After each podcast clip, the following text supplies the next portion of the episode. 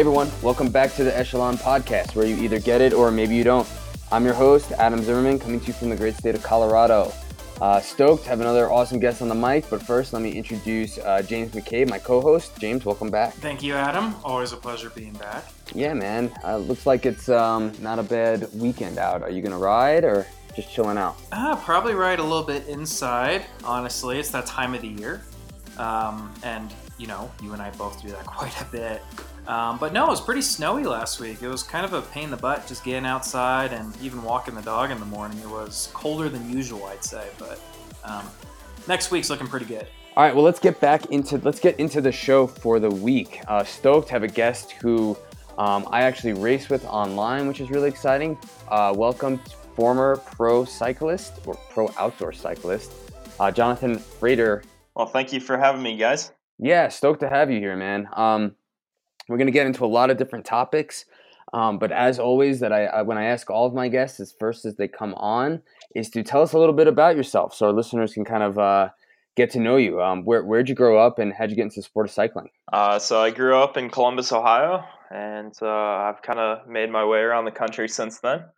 But I grew up with my dad, always working in local bike shops. It started out uh, in Bike Source, which is big for you guys since that's uh, based out in the Highlands Ranch now. It is, yeah. But yeah, it's pretty much growing up hating the Tour de France with it being on TV three times a day as he was recording it on the VHS tapes for all of his friends and uh, going to the local races whenever the family permitted. So it's more or less in my blood. If I got sick at school, I went and hung out in the shop, and uh, you can imagine how many sick days I had in elementary school for that. But uh, yeah, it's cycling's always been around, and I have a feeling it will be around until uh, until I can no longer throw my leg over a bike, or uh, I don't know, maybe I'll get a hand cycle at that point. Wow, so yeah, that's kind of uh, interesting. I was in your blood, and uh, I don't think there's many kids out there who took sick days and went to a bicycle shop. You know, um, so, were you working at these shops? Or you were just kind of hanging around, uh, talking to guys there? Uh, if the Better Business Bureau is listening, I wasn't officially working, but uh, yeah, pretty much. I was pre-building bikes before I could lift them out of the box. So the guys, the other mechanics, would lift the bikes up out of the box, put it in the stand, and I would basically cut off all the zip ties and all the rubber bands and um, get it ready to go before it was on the floor. I think it was probably a good thing that the guys at least looked over the bikes before they went out but uh, I was happy to help out. And other days, like uh, say we had to put uh, my sister and I when we were in the shop. One of the jobs that my dad tended to give us was stickering bicycle tubes. And so you get a box of 500 bicycle tubes coming in from Specialized, and uh, someone has to put the price tag on all those. Why not hire your uh, children to do it? We were well compensated in ice cream. So. Oh, all right. I was gonna say at least you got something in return for it, you know. Um, so when did you get interested in competitive cycling then? Were you just um, at that point just kind of riding around for fun or was it always kind of like a serious thing for you even as a kid? I always wanted to do the sports that my dad did growing up. I heard that he played soccer, so I played soccer for nine years until a concussion took me out of that. Um, I tried hockey. I have weak ankles. So I was a terrible skater, so that didn't really work out so well. Um, and cycling was always around. It was uh, my dad was coaching a young athlete at the time of Thomas Hanley, and um, and so naturally I wanted to hang out with them and race bikes and be just as cool as they were. And uh, and so like when my dad would go to a local criterium, I would always try to sign up for the kiddie race, and uh, whether it was like a 200 meter sprint. Um, I usually wanted to at least try to talk the promoter into doing a full lap. Typically, that didn't fly so well. But uh, it was a lot of fun either way.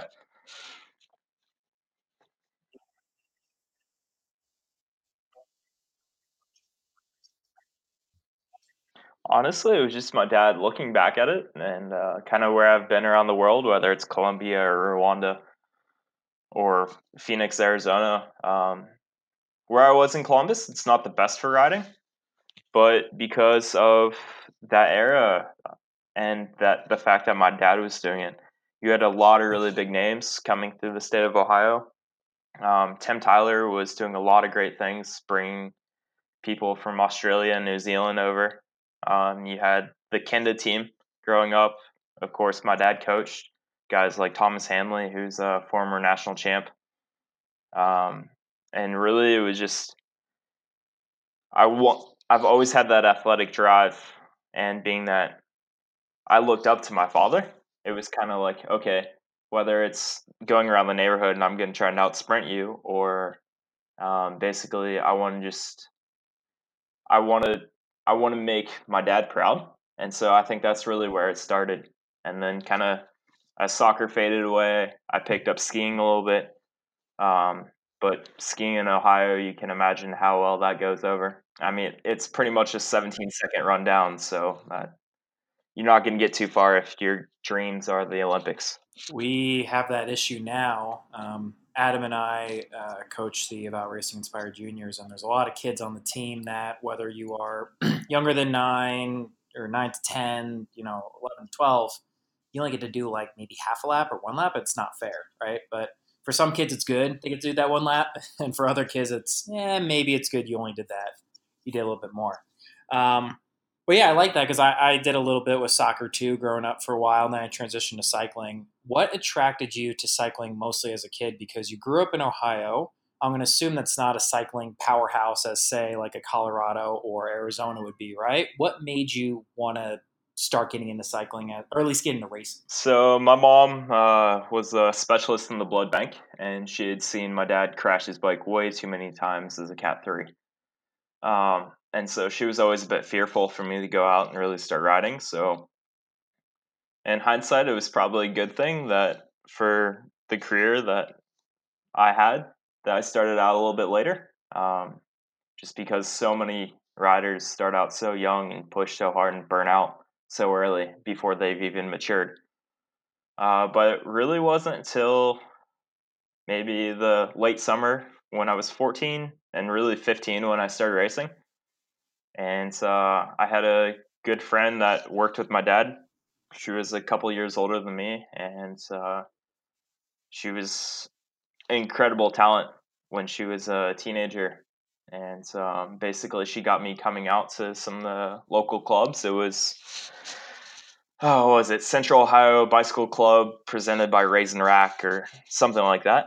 But uh, basically, it was once a week group ride on a Wednesday we would start at Hoover Dam over in Westerville, Ohio, and we just go out and go have fun. And that uh, that was really the first ride that I was allowed to do outside the neighborhood where my father wasn't there.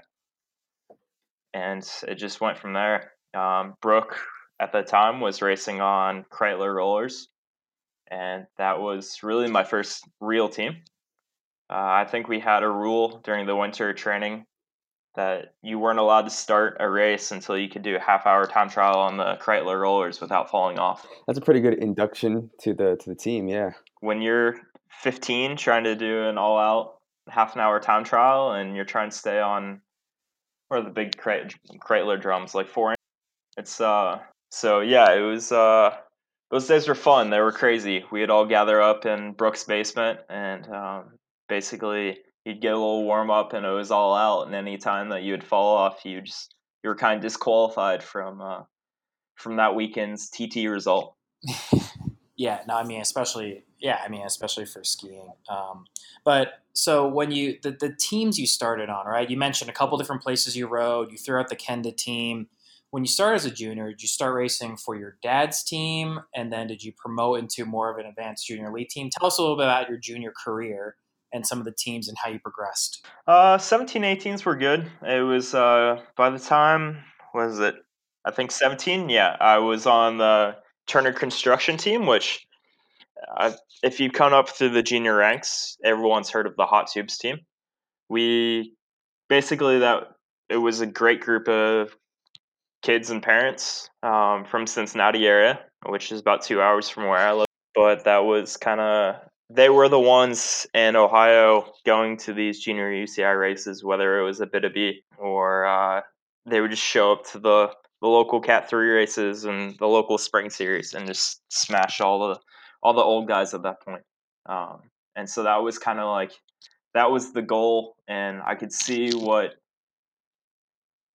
that the culture could be as a junior cyclist, and that's really why I wanted to go. And then once I worked my way onto Turner, um, it was okay. The next goal became to go to a UCI event as a team, and uh, it was always kind of those guys focused on nationals and stuff a lot more than necessarily Abitibi. But if you're a junior racing in North America, that's that's the one event you really target. And so I think just going for that, and then I found out through Brooke actually, since she was a few years ahead of me, that I could get a scholarship to college for riding my bike, and that was basically once the the target for Abitibi was completed, it was okay. Now it's uh, now it's time to prove myself, and I didn't want to go to Columbus State or something like that and live at my, live at my parents' place and just uh, go that way. I wanted to get out and explore the world a little bit, and, and getting a scholarship to ride your bike that's a pretty good way to do it. But so so tell me about your like kind of your attitude and your mentality as a junior. Were you one of those kids who were like, I want to crush heads, I want to beat everybody, or were you like, all right, this is cool, this is fun, like let's see what I can do with this, or or a little bit of both? Uh, I don't remember the exact point, but somewhere I think it was probably around Abitibi. Um, that year, Lachlan Morton absolutely just destroyed all of us. I knew that I could ride well, but I wasn't sure to what capacity that I could ride. Um, and I, I wanted to get to Europe, but was never that. I was never that um, that brash Mark Cavendish type character that was just like I'm gonna come out and I'm gonna beat all of you because I'm this much better than you. I uh, I preferred to speak softly and carry a big stick instead, or as my father said, let my legs do the talking. Uh, just basically just stay quiet and let your legs do the talking. So, what kind of uh, rider did you consider yourself back then? Were you, did you think you were a climber, all arounder? I loved going up hills, but in central Ohio, that probably means you're climbing for a minute, a minute and a half tops, which has been great for uh, the front side of the Watopia KOM um, on Zwift. But so it's the game that we all we all uh, fancy ourselves want to be professionals and uh, and I get to jump on my bike in the living room uh, at the kitchen table um, every morning before work instead of going and risking my life out in traffic anymore. Yeah, so you, you talked about Watopia. You talked about um, I did want to you did talk about like kind of what you're doing now, but let's bring it back a little bit more to when you got a scholarship to go to school for riding. That's essentially almost like you're getting paid to ride your bike in so many words. Tell us a little bit more about um, the scholarship, the school you went to, the collegiate team you were on, and ultimately how that started your path down a career as a domestic pro, if you will. So I went to two schools. The first was Lindsey Wilson College in the middle of nowhere, Kentucky. Um, growing up in suburbs of Columbus, uh, it was uh, a bit of a culture shock going to a town that had two or three stoplights and a Walmart. Um, when people start identifying about what county they live in instead of what town they're from, that's uh, that's definitely you know you're out there. You're in the small town, yeah. Um, but yeah, so that was a bit of a culture shock, but the riding was fantastic. Like I living in Columbus, you ride 45 minutes to get out of the suburbs, so you're on um, some roads that aren't considered neighborhoods, and uh, and that at Lindsey Wilson, as soon as you left the dorms, you were the countryside was yours to take on. So um, the riding was great. I just unfortunately there's some places in life that you fit in, and that wasn't one of them for me. Um, but as a scholarship athlete, and between Lindsey Wilson and then when I transferred out to Lindenwood University at the edge of St. Louis, um, where I, I, actually met Matt Brandt, one of our draft teammates. Uh, the collegiate cycling programs, when they're varsity sport, it's legit. I had a better setup in college than I did through my Jelly Belly years and um, the partial year at Astellas. You travel to to the races on a tour bus, basically, and uh, I mean, if you crash, the school helps you out with medical care whatever it is, it's the legit programs are fantastic. And uh, if you're if you're an aspiring athlete and you want to give cycling a try as a career, I definitely firstly recommend that you still pursue an education because it's hard to go anywhere in this world without one. But if you're not looking at collegiate cycling, you better hope that you have a talent that uh, you can actually impress someone over in Europe, or you're gonna get a degree on the side. That way, when cycling crumbles, uh, you'll still have a backup plan. Yeah. Um, when I was in when I was in college at Wake Forest University in North Carolina, um, we just started a club team and for cycling, and it wasn't it didn't have the perks of a varsity program, right? We didn't have scholarships, but either way, I will agree with the point that um, the university still paid for us for the hotel rooms, for the travel. They did compass for the kits sometimes, and um, it was fun. And I made some really great friends, either right at the university or you know within the Atlantic Collegiate Cycling Conference, um, which is a mouthful, right? But uh, it's just it was awesome, and some of the collegiate racing was definitely a lot of fun. And we had a lot of people on our team that ended up going to the the next level um, not necessarily on our, our immediate collegiate team, but more in the conference. They went to the next level. Um, so you mentioned um, what was the, what was the team you joined right out of school? So really, that that picture is uh, you imagine it that I was a junior, and then I switched to the college team, and then out of college I went to pro, and it was that that sounds great, but in the real world, that's not how it works. As a junior, I went to a couple local teams, and then from the local teams, um, started my first UCI event, or I guess it wasn't even UCI yet. It was still probably the National Calendar Racing. Um, was Joe Martin, and I absolutely got my face kicked in at Joe Martin, and I don't think I've loved that race since I since then. But um, I went from there, and then I found guest spots for a race at uh, Cascade with the firefighter cycling team, and I had a decent result. I think I was 12th overall um, there, and I had a good friend, Ralph Meldoff, who was uh, uh, the head mechanic for Jelly Belly at the time, and he got the right eyes on me. And basically, my last full calendar year in school was my first year on Jelly Belly.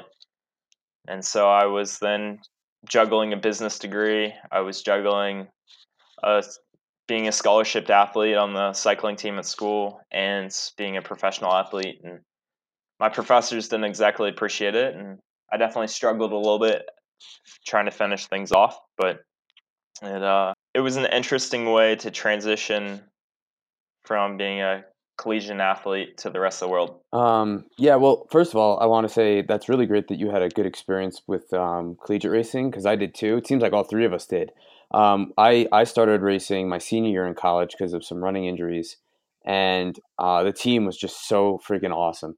Not only were they super welcoming to a guy who just you know barely ever rode a bike, um, but like they would take me under their wing at races. They would and they would totally like make fun of me uh, in, a, in like a joking way because I would uh, race a crit in my small ring, thinking if I spun faster, I'd go faster.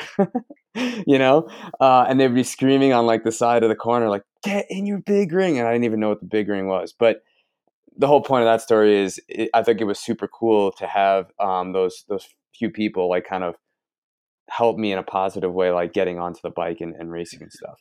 Um, let's let's get into Jelly Belly. I, I want to get I, I've read books out there. I've read, you know, Phil's book and, and heard other stories, but um, nothing beats just sitting here and talking to somebody. Um, can you give us some ins and outs when you first got on there? What was it like? And, and take us through kind of um, your, your feelings about the team and stuff. I get goosebumps just thinking about how excited I was when I got the call up um, from Danny Van Haute, the general manager of the team. I think I was in the school cafeteria at Lindenwood between a couple classes, and I got the call from him basically saying that, hey, you had a good ride at Cascade. Um, we think you have potential. We want you on the team next year. And the legacy that Jelly Belly had already made for themselves in the U.S. domestic pro scene was uh, was enough that I, at that moment, my brain shut down. I didn't care what the stipulations or anything else about the contract I was in. I was I was on Jelly Belly. I was gonna be a pro, and that's all that mattered to me.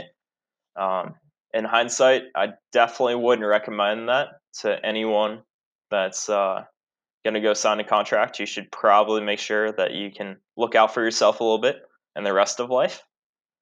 But that that pure excitement and holy shit, I'm a professional athlete now. That uh that was absolutely amazing for for a few months. And uh and then it kind of really set in what what it meant to be to be a professional cyclist riding for nothing. What do you What do you mean by racing uh, as a professional cyclist for nothing? Yeah. So, point blank at Lindenwood and Lindsey Wilson, and even other schools like Marian University, um, we're, you're taken pretty well. Like the school gives you good care. You still have to eat the same terrible cafeteria food. You're still living in the same crappy dorms. But going to these races, the school's paying for your hotel. Um, you're getting your food covered. If you crash, they're paying for your Tegaderm or paying for your X-ray later after the fact. You're going to these races in a bus, if not a 15 passenger van. Um, and other than worrying about keeping your grades up and possibly your student loans, there's really nothing to worry about. But when you're on a domestic pro team, if you crash, it doesn't matter if you break your wrist or you just need some Tegaderm. Um, that's on you. Once the bike is good to go and you can start the next day, really, if you can't do the job, there's someone else that is out there that's going to. So they don't have to do anything for you. And so that's kind of how you're treated. Whereas a scholarship athlete, you're given a scholarship, so you're an investment to them. And on the pro team, I mean, especially that first year, I was riding for free. I I was just another rider in a jersey. Um, second year, I rode for two thousand dollars, and really, it wasn't even it wasn't a different. So it's uh those years were definitely hard, and as much as I love cycling, I contemplated quitting the sport after every single season just because of the the situation. Tell me, tell me. Aside from the financial part of it, tell me about like your opportunities. Were you able to do what you wanted in races, go to certain races, or was it you're going here, you're doing this? Uh, so they gave me uh, my first year. I got some leniency, being that I was still in school. Um, I don't think I really started racing with the team until probably pro nationals which that's uh, that's a big wake up call to the legs. When you go from the collegiate calendar, it was still the collegiate season was great. We still had Matt Brandt, we still had Adam Leibovitz, um, probably the strongest that the MWCCC CCCCC has been in years. Um, yeah, it, it's it's a mess. It was kind of like the uh, the new BMC or whatever the they are nowadays. People are joking as it can be BMCCCCCC with the Polish guys. But um, yeah, just coming from the collegiate ranks, as high level as that competition is, going from that to pro nationals racing with the world tour guys. I mean, there's it doesn't prep you for it. That the speed at which you climb, or um, just taking turns on the front it's it's brutal, especially when you have the defending champion and Freddie Rodriguez on your team, and you're uh, you're the domestique controlling the breakaway. It's a hard way to cut your teeth. And then from that to Philly International or Philly Cycling Classic, whatever it's called nowadays, that had to be at the time the single fastest race I've ever done.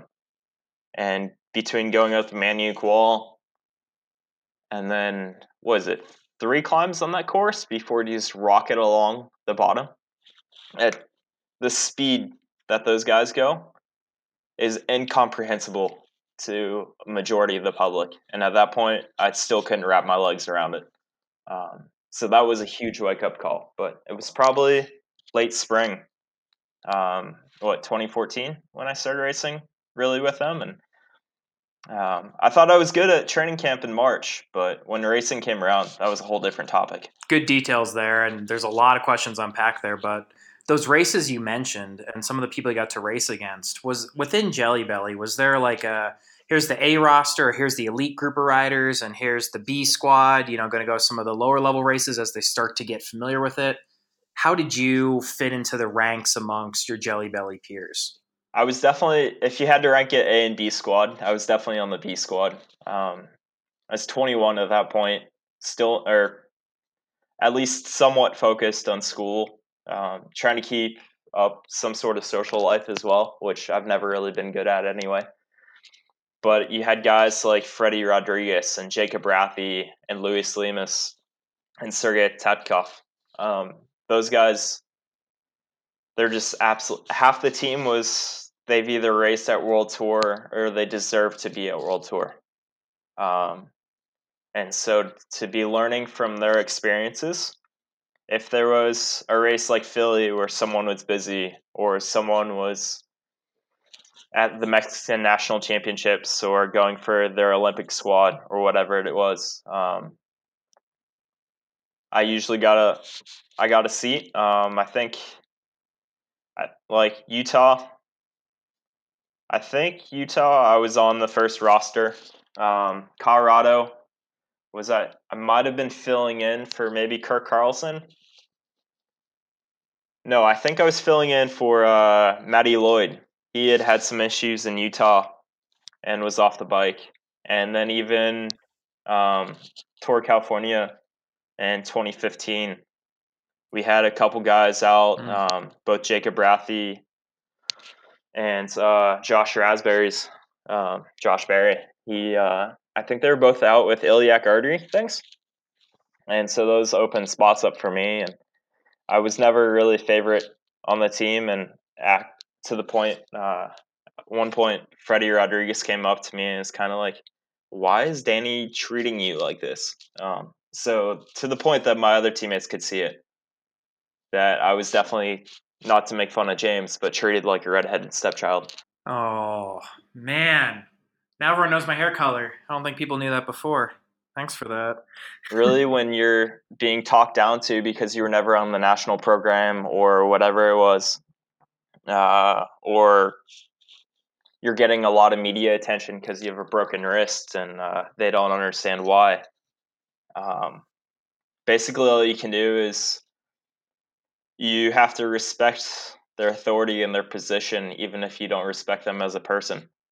And so there was a lot of yes sirs that came out of my mouth, and uh, I think some people started catching on when I started saying yes sir a lot. I was uh, I was doing that because that was the nicest thing that could possibly come out of my mouth at that point. Wow. So so that's yeah, that's pretty messed up, man. Um, that you were treated this way. I mean, so what did you do about it? Were you just like you just kept your mouth shut and just kept riding, or?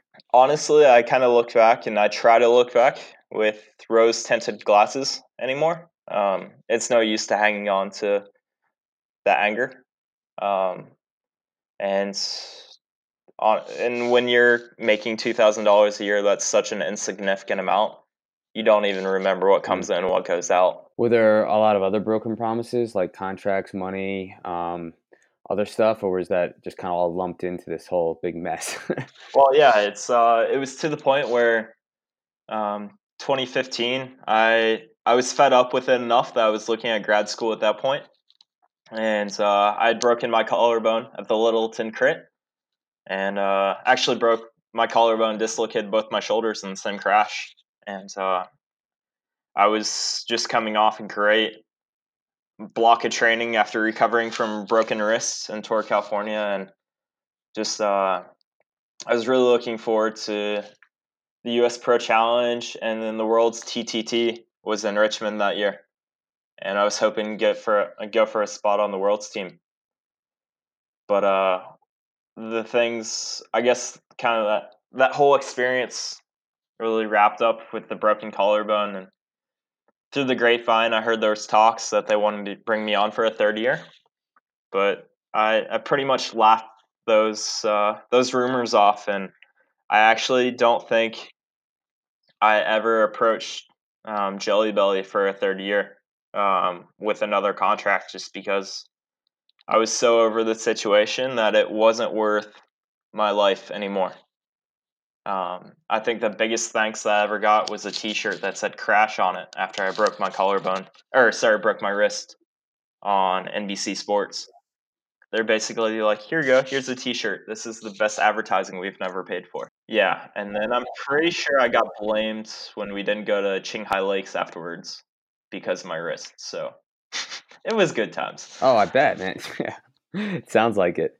Um, speaking of the Littleton crit, uh, you had have you done it more than once then, or did you crash the that same year I saw you there? I've done it twice.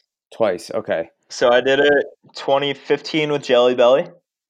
That was right after um, actually one of my favorite races, the Bob Cook Memorial Mount Evans Hill Climb. After that training block, I was I don't know 141, 142 pounds, and just absolutely skin and bones. But I was flying.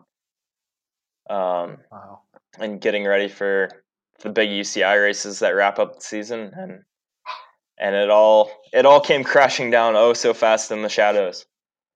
Um, but that's a fantastic race, and uh, even though crits aren't really my forte anymore, I I would still love to go back and do it another time or two. So I still have this like imprint in my brain. I know it sounds weird, but I rem- I can still remember uh, sitting there at a, outside at a bar drinking a beer, watching at, at night. Because uh, for those who don't know, the Littleton is a twilight crit, which are the pro races at night and in the evening they have lights on and everything. Um, and I can still It starts at like nine yeah, something crazy like that, right? Um, and and the whole course is not lit up. I mean, there's just like the corners are, and that's pretty much it. so it, it, I'm sure it was probably a really interesting experience. But I could still remember sitting there, waiting for the peloton to come through, and all I saw was this dude in a completely blacked out kit and bike, I think, and it looked like a ghost, man. And that was you off the front soloing, right, for a while. So just wanted to mention that. Yeah. Yeah, so I was in uh, all black, the Bio Racer speed suit, um, and that thing was absolutely incredible. But uh, I was on the in the all black Bio Racer speed suit, blacked out 808s um, that I had from a friend that worked at Zipp, and um, and the Argon 18 Nitrogen Pro that I had from the Jelly Belly days, and uh, yeah, just it was it was fun. I think Hollywood or someone joined me early on, and then after a couple of the primes, they decided it wasn't worth it. And after breaking my collarbone there the year before, I didn't really want to. Uh, I didn't really want to sit in the field all that much, so I just kept the pedals turning over and went full go as you saw as you were drinking your beer. yeah, dude, it was awesome. I still remember it. I don't know if I'll ever forget it because it was just this eerie sight of this pitch black course with this pitch black rider. so um, it was just just pretty cool. Um, did you uh, during during your years was um, doping widespread still, or was it kind of getting to become a thing of the past? At least from from your eyes. Um, I've heard stories of no one that I know on Jelly Belly. Um, no one that I know on Astellas. I mean, there was in college. You heard guys having. You heard rumors of guys doing stupid things like HGH and stuff like that, and there was a couple of guys that would get really fast for a season, and then as what seemed like in college, they would start smoking pot the next year and slow back down. But um, yeah, you always kind of wondered a couple guys like that, and there was other stories from former pros that they could be in Italy and their teammates would have stuff in the fridge. Uh, but I don't think anything, to my knowledge, nothing ever happened at Jelly Belly and anything like that. So I hope it was. I came into the sport where it was uh, we were past that, but it, I I can't say for certain. So uh, we know that Jelly Belly, that team folded early 2018, late 2018, around that time. No, it actually just full, uh, yeah wrapped up at the end of the year after what I think 19 years as a title sponsor on the sport. Uh, I think I'm finally getting down to my last box of sports beans, um, which I might save that since I'm in the I'm actually on the box. But uh, most of that I would give it away.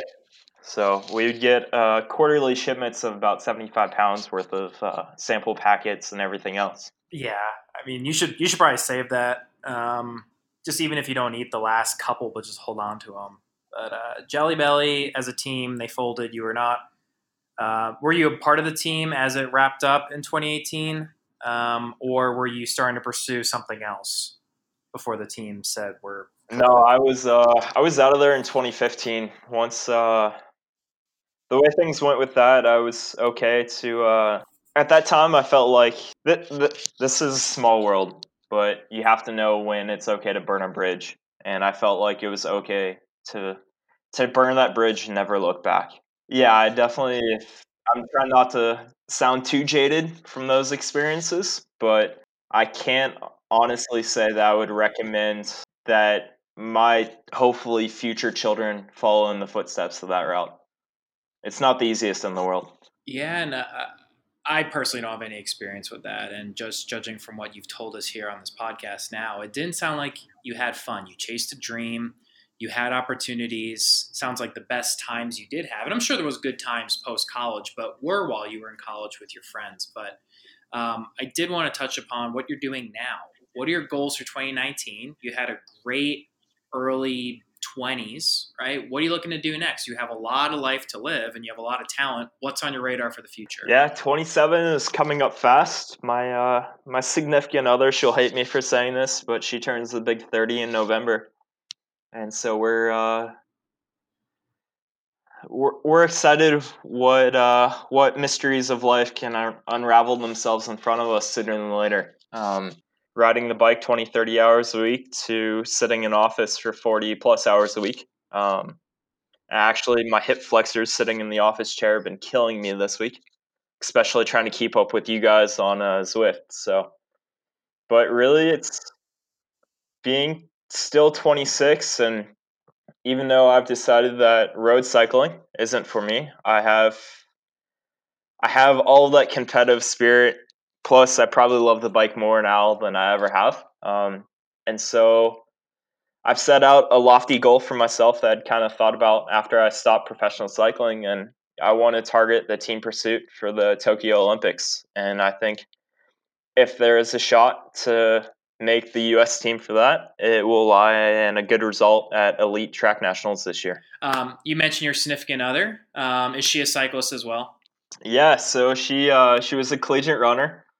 Um, it seems like she's one of the 99% of collegiate runners that get injured and uh, slowly made her transition to the bike. And um, I'm pretty sure within the, the first couple times we actually met each other, we went on a bike ride and I got left from right mixed up and uh, gave her a good little body check and she kept it upright. And from there, I, I knew she could handle herself. And uh, we got her trained up. We we moved to Colorado, and at that point, I was still on uh, still a professional cyclist riding for Astellas. And at that point, she had the real paycheck, and I was the one slacking off in the bike world. And um, and I mean, she was putting in just as many training hours as I was with a full time job. And putting aside the fact that she's a total workaholic and that uh, she's an incredible person, the most driven, and probably one of the smartest people I've ever met. So um, yeah, she went from that, and then she started last year out with, well, she, she finished what is it 2019 now? So she finished 2017 up with the Hagens Berman professional women's team. She rode Cascade with them, and then started 2018 with them, and uh, and due to just some personal things, finding out she had Graves' disease um, and stuff like that, kind of had to step away from the sport to reevaluate life. Um, but yeah, she's an incredible talent, and you can't have, you can't be a scholarshiped collegiate runner and then later in life a professional cyclist without having a natural ability. So it's um even though she'll hate me for saying that she's a natural athlete and she's put a lot of hard work in to get her where she was but um, yeah, it's it's true. She's on and off the bike. She's a credible woman. Yeah, I mean, you definitely answered my question of is she a cyclist? So of course she's a cyclist, given the team that she's on, and it sounds like she's wonderful off the bike too. I'm gonna. You mentioned a bit about track cycling. Um, did she kind of push you into track cycling as your next foray? And you mentioned Tokyo 2020. Um, what got you thinking that track cycling is where you want to be? So I uh, actually through college, you had collegiate track nationals. Basically, that was the entire track calendar uh, or track season. um, and I always enjoyed that. It's uh, I uh, collegiate cycling. There tends to be a couple more spills, and I tend to define the ground and uh, at track nationals more often than not. But it didn't mean that I didn't love it. And um, and when Astellas was absolutely collapsing in every single direction, I thought about, hey, this. I still have the competitive spirit. I still have the ability. Maybe I'll go on the track. And so in 2016, I thought about it, and we were living in Niwot, Colorado, just maybe 15 minutes down the road from the track in Erie. And it, I gave it a crack. I uh, I had some fun, um, played around with some of their local racing, but it just I had to uh, I had to get out my own way and figure out my way in life first, and the timing wasn't quite right. And at that point, USA Cycling was doing a bunch for the women, but they hadn't. I don't think they had really looked towards the guys yet. Um, but now things have changed. USA Cycling's putting actually some massive effort into the guys. They just wrapped up uh, their second consecutive World Cup in New Zealand and Hong Kong, and I think they just they just get the silver medal for the team pursuit. So obviously we have the talent, um, the effort's going into it, and being that I still have that competitive spirit, I think that's the best thing that I can do at this point when I don't have the drive for the road anymore, and working forty plus hours a week in the office. It's uh, I just wish there was a track closer than six hours to me. Well, move back to Colorado, dude, and you'll have two. You know, but yeah, uh, trust me, we would both love to move to Colorado. Um, I hear you. No, I hear you. Um, we can't we can't be on this podcast and not talk about Zwift. Um, so I gotta know, like, was it was it Matt um, Brandt who first kind of introduced you to Zwift, or when did you first hear about it, and what were your kind of first initial thoughts about it? I have no idea how I first heard about it. It was probably my dad, to be honest. He knows almost everything there is to know about cycling. Um, it's kind of funny in in some regard, but um, I think it was probably fall of 2017 or so, just during the winter, whether you're in Colorado or Ohio, wherever I was in life. Um, it's cold, so and I grew up hating the trainer workouts. I absolutely dreaded them. I would rather skip a workout and lie to my coach than to do a trainer workout as a 17 year old kid, um, which I'm sure you absolutely enjoy when your athletes do that. Uh, yeah, all the time. but nowadays with Strava and everything, like I know if kids doing something or not usually. So you know. But yeah, and it's it's a lot of fun. It started out um, basically I would see some of my former teammates or riders that had replaced me on Jelly Belly, and if they would have a KOM, I would set out to go steal their KOM and just kind of. I don't want to say have a dick measuring contest, but just uh, put a little bit of the ego back that I used to have um, when I was no longer a professional and whatnot. And then next thing I know, I've uh, decided to kind of hang up the racing shoes and go in the real world and when Tara and I had left Rwanda, we still had plane tickets that we had to use, so we decided to do a three week cycling trip through France and Italy. And um, and basically, I'd I'd been spending a lot of time in the office and very little time on the bike, and I was like, okay, it's 120 degrees outside in the Phoenix summer. I have to get riding. How can I do this? And uh, started using a 20 year old CycleOps fluid trainer that I had stolen from my dad, um, riding Zwift, and then start saw that Matt was on there and started racing with you guys. And uh, at first, I was kind of hesitant to ask to join Team Draft, just because I didn't want to be like I didn't want to follow Matt around. I didn't want to be his little shadow. Um, but thankfully, it wasn't perceived as that, and I started racing with Draft, and I went from just riding on Zwift to have a little bit of fitness so I could hang with Tara as we rode through Europe to um, frankly, I've seen some of the best power numbers that I've ever seen in my life, which has been one of the reasons why I've brought up those track goals, is because racing with you guys, um, whether I'm giving you a lead out or trying to drop Zim, going up one of the climbs, uh, it's been absolutely fantastic. And I've never been more motivated to ride a trainer in my life. Not only that, um, I think it was 2016. No, I don't know. It's a few years ago. I'm getting old. My memory's going bad.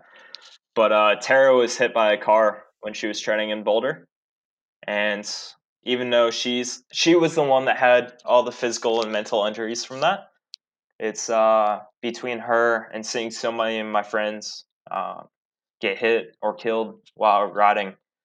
When I'm on Zwift, I know that when my ride's over, I'll always be home and I'll always be safe. So that's uh, that's been a big determining factor for me as well. What's uh like one of your favorite either courses or races to do um, on Zwift? Uh, going into Europe, I loved the Alpe d'Huez because I was I was fully ready for it.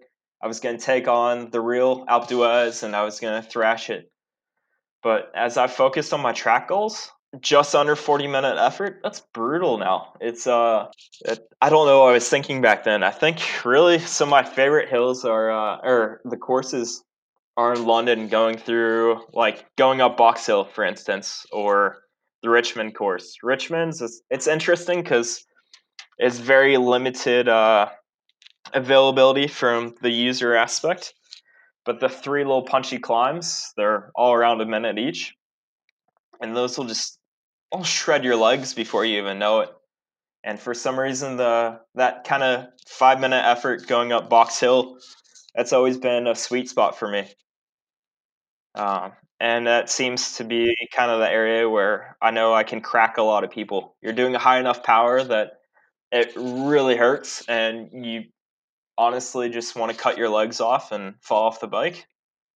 But I can always seem to uh, just outsuffer most people a little bit more than what they can put themselves through. Last uh, last thing I wanted to ask you about Zwift. So with with your being a, a, former professional cyclist, now having these these really cool track goals and doing a lot or the majority of your training on Zwift, would you say that that Zwift is is definitely helping you to get towards those goals? I'm not trying to sound like an ad. I'm trying to just figure out as someone who's raced and trained out on the roads as a pro, like would you say for someone out there like like listen, you can actually get legit training on here and do in real life goals as well? You know? Uh one, I'll say this is not an ad being that I'm paying for Zwift every month. Um, but I mean, if they want to pay me, it can be an ad, but we'll have to talk about that later. Um, yeah, right. I'm just more curious on your take overall on like um, using Zwift as an actual training tool for, for something like you're doing, like the track now, you know? Yeah, to be honest, between my comfort level on the road, um, pretty much the only time I ride outside is when I ride with Tara because she she's not on the Zwift train yet. Um, but it's obviously you still in the real world have to learn how to know how to ride your bike. Um, I think a lot of people really lack in that area nowadays. But as far as putting out the power and the aerobic ability and all that training, it, absolutely you can get it on Zwift. The level of competition is so high, and uh, like there's a a group on Facebook for Zwift transparency to basically prove that you're a legit athlete. So even though there is some riders that they're probably punching above their weight, so to speak.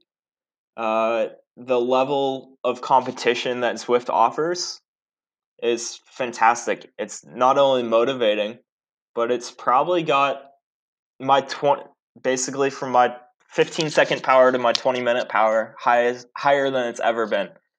I wish uh, when I was being dropped by Mark Cavendish going up Mount Baldy in Torrey, California, I could put out the numbers I do now. Yeah, it Zwift racing. You mentioned the Richmond course. You mentioned Fox Hill or Fox Hill rather.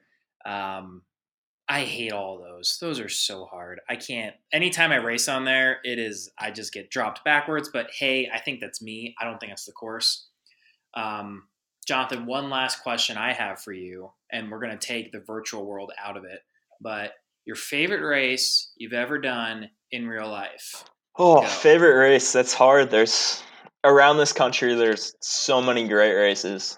Um, you can give me whatever answer you think is appropriate, and uh, can I give you like a two or three way tie? We'll see what we like the best. Okay, top three. So top stage race, Cascade Cycling Classic. Um, that one's near dear to me. I've I've had uh, just like any other professional race, I've had a bit of a roller coaster there. Started off guest riding as a nobody. I mean, I'm still a nobody. I'm a little bit more of a hack nowadays, but um, started off guest riding, 12th overall. Got my first pro contract. That was an amazing experience. Probably the the peak of my cycling fun and out in the real world as far as racing goes. Um, one day kind of crit courses, something that's really near and dear to me is the Tour de Grandview. Um, it's maybe 15 minutes from the condo that I grew up in, and it's a 1.1 mile course, and you're either climbing or descending the whole time. And uh, back when I was a kid, it used to be on the NRC calendar or National Race Calendar, and I think it was under like Frigidaire Classic or Wendy's Classic or something like that. But that course is brutal. Unfortunately, they run it on a flatter course that's more uh, more friendly to the general public nowadays. But if there was a single one day race, it would have to be the Tour de Grandview on the hill course. Um, and then a special mention goes to Snake Alley. I started doing Snake Alley when I think I was 17. Um, and that, if you've never done it before, you get called up to the start line and order registration. And then basically it's a, I don't know, 200, two, 300 meter sprint to the first corner. And then for the next two blocks, you, the first block, you go up this I don't know, it's like 13% concrete ramp. And then you cross over a flat low road. And then you funnel down into this little tiny one rate, one lane horse road where all the bricks are angled up against the hill. And it just snakes up the hill. I think the whole thing is an average of 13%. But if you guys don't know what the Snake Alley criterium is, you have to go look it up. It's absolutely brutal and I think the pro race is only 20 laps, which comes out to be like 40 minutes. Wow, that's crazy. Yeah, I've seen photos. But that uh, this is that hard, huh? Yeah, it's absolutely. Br- I mean, I just said that, but it's insane. And it's a lot of fun, and um, hmm. everyone comes out on the snake during the races. And over the years, I've seen people bring couches out and put them in between the switchbacks. And uh, I think there's one, two, there's maybe like half dozen switchbacks going up the bricks. And so you whittle basically down from 100 riders to there's usually a lead group of two or three. Um, and it's just such a war of attrition. But it's it's an amazing race that everybody should experience uh, if they have the availability to get to it over Memorial Day weekend. Sweet, yeah, that's on my list. And then the um, the one at the college oh man, I'm totally drawing a blank here. Um, oh, Tulsa Tough, I think that one where they're all like screaming at you as you're going up the uh, hill. That one looks pretty brutal too. Yeah. Oh, Crybaby Hill. Yeah. So imagine Crybaby Hill, but you're doing it on a brick road that snakes up the climb instead of getting a straight shot. Well, listen, man, uh, it's been fun uh, having you on and, and finally uh, chatting it up a little bit. Um, appreciate your, your insight to like your pro racing and and everything like that. Um, so thank, thanks again for coming on, man. Uh, thank you for having me. And I, uh, as we were kind of skipping over some of the things, I, uh, I would wanted to give a shout out to a few more people um, that basically made all this happen for me. Uh, I kind of miss those. But for all those Swan years, all the team mechanics, all my friends, industry insiders, everybody, um, I couldn't have made it where I was or be setting the goals I currently have without your support. So I don't have the the time or we don't have the time that I can list them all off right now, but if you're listening to this, you know who you are and thank you. And please keep giving back to the sport. Um, I tried to do it a little bit with uh, coaching the Team Rwanda guys. Unfortunately, that didn't work out so well, but uh, really without all the support that you guys have given me, I wouldn't have been able to do a fraction of what I have. Um, so I look forward to taking up my role someday and really giving back to the sport as you have done for me. So thank you again. Sweet man, yeah, that's really awesome. Uh, it's really glad to know people reached out and put their put their neck out for you for sure. You know, um, cool. All right, well, thanks again, man, and uh, best of luck in 2019. Looking forward to uh, seeing what you do on the track. Well, thank you guys, and uh, I'll see you on Zwift in the next couple days or so. All right, everyone, that'll do it for this edition of the Echelon Podcast. As always, you can find all of our podcasts on SoundCloud, iTunes, and Facebook. Questions or comments about the show, get in touch at the Echelon Podcast at gmail.com. Thanks for tuning in, and until next time.